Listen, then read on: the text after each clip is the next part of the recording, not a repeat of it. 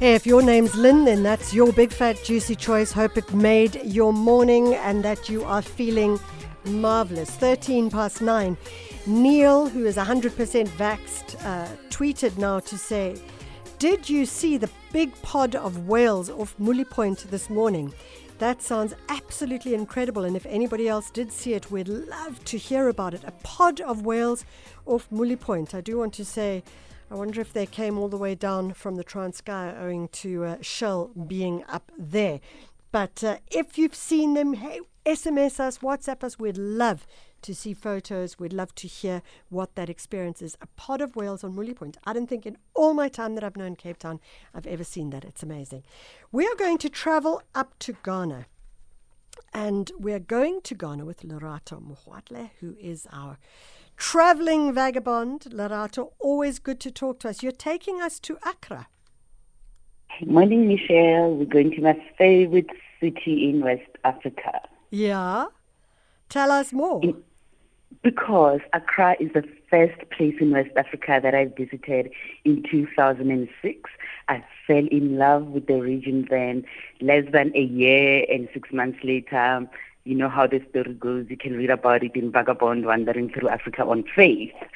So Accra is a place that is quite significant to me, but most importantly, as a city, as a place to explore and discover, it is very, very much exciting because it's at the intersection of the typical West African identity where the region still retains its character. It's not uncommon to see people dressed in traditional clothing, you know, but mm. at the same time, it is very, very, very cosmopolitan, attracting business people from around the world. And after they started with the year of their return, the tourism campaign encouraging people in the diaspora to come to Ghana as a way to experience Africa, yeah. it has also changed the dynamic of the city. And I think it has just added so many interesting layers to traveling it. That's why I chose it today. So, what is it about Accra that um, is exciting? I mean, I, I, understand that there is a festival called the Pan African Historical Festival or the PANAFest. Mm. Have you participated in that? Yes.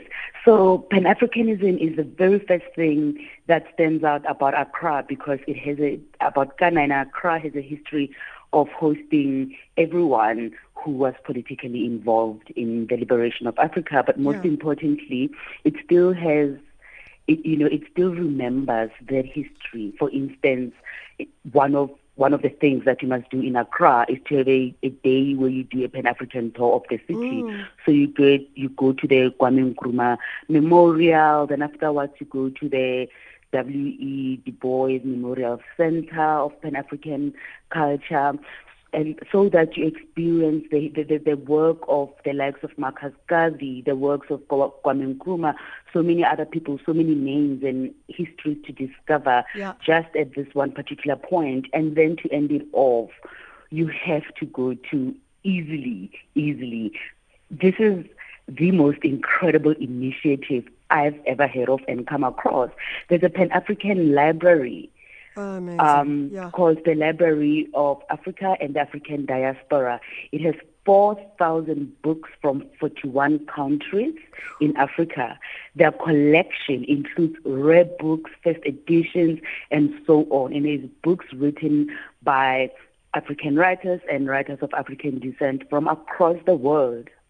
It sounds absolutely brilliant. If you were going to go to, to Accra, how many days would one need to really get into it? I think you need a minimum of three days in Accra, yeah. but make the most of it. Make it six days, and then use the rest of the time to to take a day trip out of the city. Ah, amazing! And Lerato, if um, you were there, what would you be eating?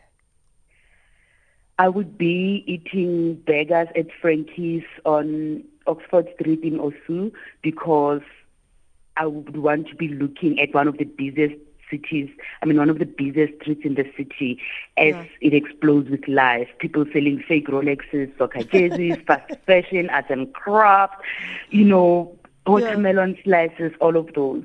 Then I would I would go shopping at Makola Market. Oof, yeah. It's a typical West African market, very big. It occupies a huge section of downtown Accra, and you get to see everything that is on sale. I believe that markets, wherever you go in the world where there are markets, it doesn't matter if it's traditional or not, experience it because there are also such it's an important slice of local life. You get to see people, you get to observe different people meeting because, you know, everyone goes to shop, right? Whereas not everyone might be up for a burger at Frankie's, for instance. So now, you know, I'm I'm just listening to it. It just sounds like uh, Ghana is and Accra is a city which is really focused on heritage and on our African culture more so than others, by the sounds of things. I think as equally as others.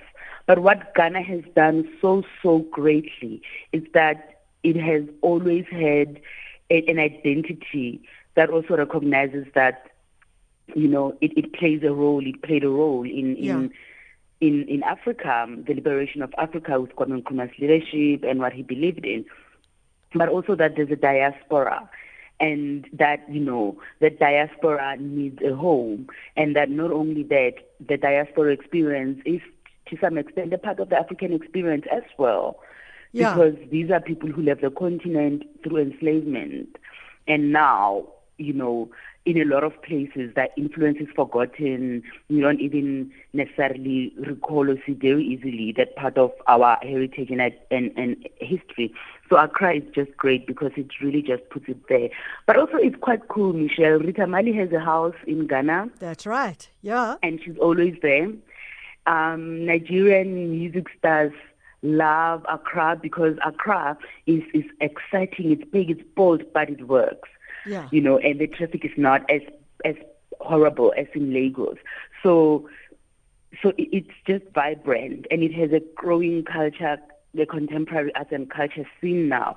And you get to meet photographers and artists like Derek Boateng, whose work has been bought Yes, by the rapper Common, and Yeah. whose work is on the cover of Common the Rapper's, you know, the CD cover. Yeah.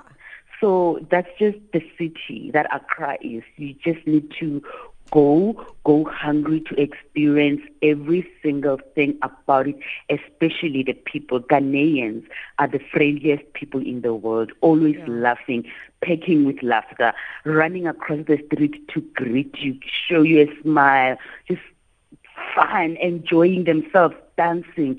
Ac- Accra is quite freeing. There are levels. So you say it's Accra is free, free. but but, but um, you've got Patrick from KZN saying Accra and so many places to the north of us sound so fascinating, but attitudes towards LGBTIQ people mean that I will not go there.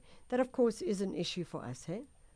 Yes, and I think that's important as well. And it's a personal choice. Yeah. I I decided to travel around Africa to write narratives and shift, shift stereotypical narratives. Yeah. And one of one of the one of the most conscious decisions that I made for myself as a bisexual woman traveling now with my woman, my female partner Yeah. is that I'm not going to not travel around Africa because of that. I will challenge it. I will use my platforms to write against it. I can. I will also speak about it, but I will also travel around the continent despite that, and I will do that because there are LGBTQI plus people all across Africa living in these countries. Therefore, I will take my cue Yeah. from them. I do not show up at you know, I don't know, at my local spa, because in Pride Spa, you know, Yeah. spa with Dean. So when I get to any place that I go to, unless I'm there to at to to attend and experience Pride, Yeah. because Yeah. that's another narrative that LGBTQ plus communities across Africa are finding their voices increasingly amplifying, the invisible taking up spaces, despite everything else that governments are doing to try and criminalize and be so aggressive and um, violent. Yeah. And it's, it's, it's scary, but I also want to experience everything that Africa encompasses. And I have decided that I'm not going to stop traveling around Africa for the same reason that after there was a mass shooting at a club in America, it didn't make me cancel my trip to New York. Yeah. That's a, a great way of putting it. Lerato Mogoatlhe, she's the author of Vagabond, Wandering Through Africa on Faith. Does sound like Accra is the city that we need to get to, and soon, by the sounds of the